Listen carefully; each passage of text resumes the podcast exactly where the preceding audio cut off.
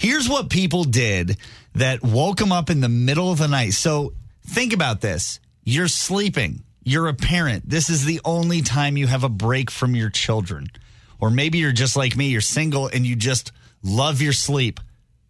These people set an alarm to go to the Missouri Botanical Gardens to watch a flower bloom called the corpse flower. The name of the flower, first of all, can we just address that it's called a corpse flower. You know why it's called that? Yes, right? because when it Smells. opens up, it smells like a dead body. Now, so doesn't, there that, were. doesn't that make you want to get up in the middle of the night and go see it? Well, I, I- want to go see a flower. I tell you that why it smells does. like death. Hmm, I tell you why it w- makes me want to do it now because we're in the month of fright, so it's October.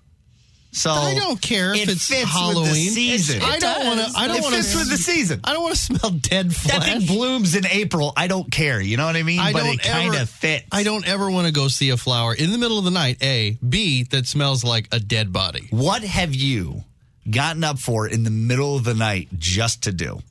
Think about Hmm. the people that have gotten up to go see a special screening of a movie. Yeah. Like, I've I done just that. find that weird. No shock. I bet it was Star Wars. It was. But you know what I mean? Like there are people that have spent time sleeping for a little bit to realize they have to wake up to go do something. Yeah. Like not like us where we get up at three o'clock to go to work. Yeah, I was gonna say. That's I feel like I do this every day. But I'm saying like you set an alarm where you know in the next couple hours I'm gonna get up and I'm gonna go see a flower that smells like a dead person. I've done that to when we go to Florida too. There, if uh, we'll leave like in the middle of the night. Well, yeah, leave that's at, like, driving. 12:30 or one o'clock at but night. the So fact that's that you weird. the fact that you woke up to go see Star Wars, why? well, I didn't go to sleep. I just stayed up, man. I was wired.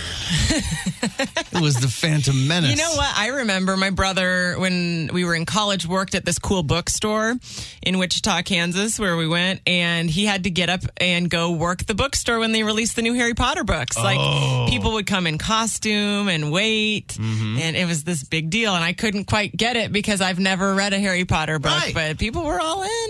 They were all in. Oh, I just there's nothing that that's i i- that is that important to me where I'm like, you know what? I'm going to give up sleep. I'm going to give up my time of being able to fall asleep to see it. I bet we Like can that find would- something that you would get up for in the yeah, middle of the like, night. we just need to figure out what it is. Everyone's David. got their something. David, what's the thing you woke up just to see? So I normally get up for like meteor showers or lunar eclipses. That's pretty cool. Oh, that's trying to Yeah. think about that. Meteor showers. If you've ever actually seen a real meteor shower, not just like, hey, there's one, but if you've sat up and actually watched a real What one, it happens? is pretty cool. What happens, David? So like for the big ones that are in like July, it's like a nonstop meteor shower Yeah, where just there's like- like uh, between like seventy and eighty an hour. And this is always That's in the cool. middle of the night.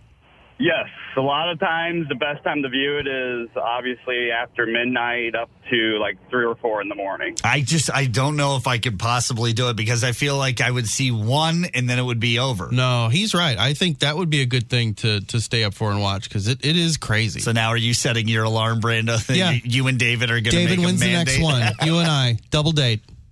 Sounds good.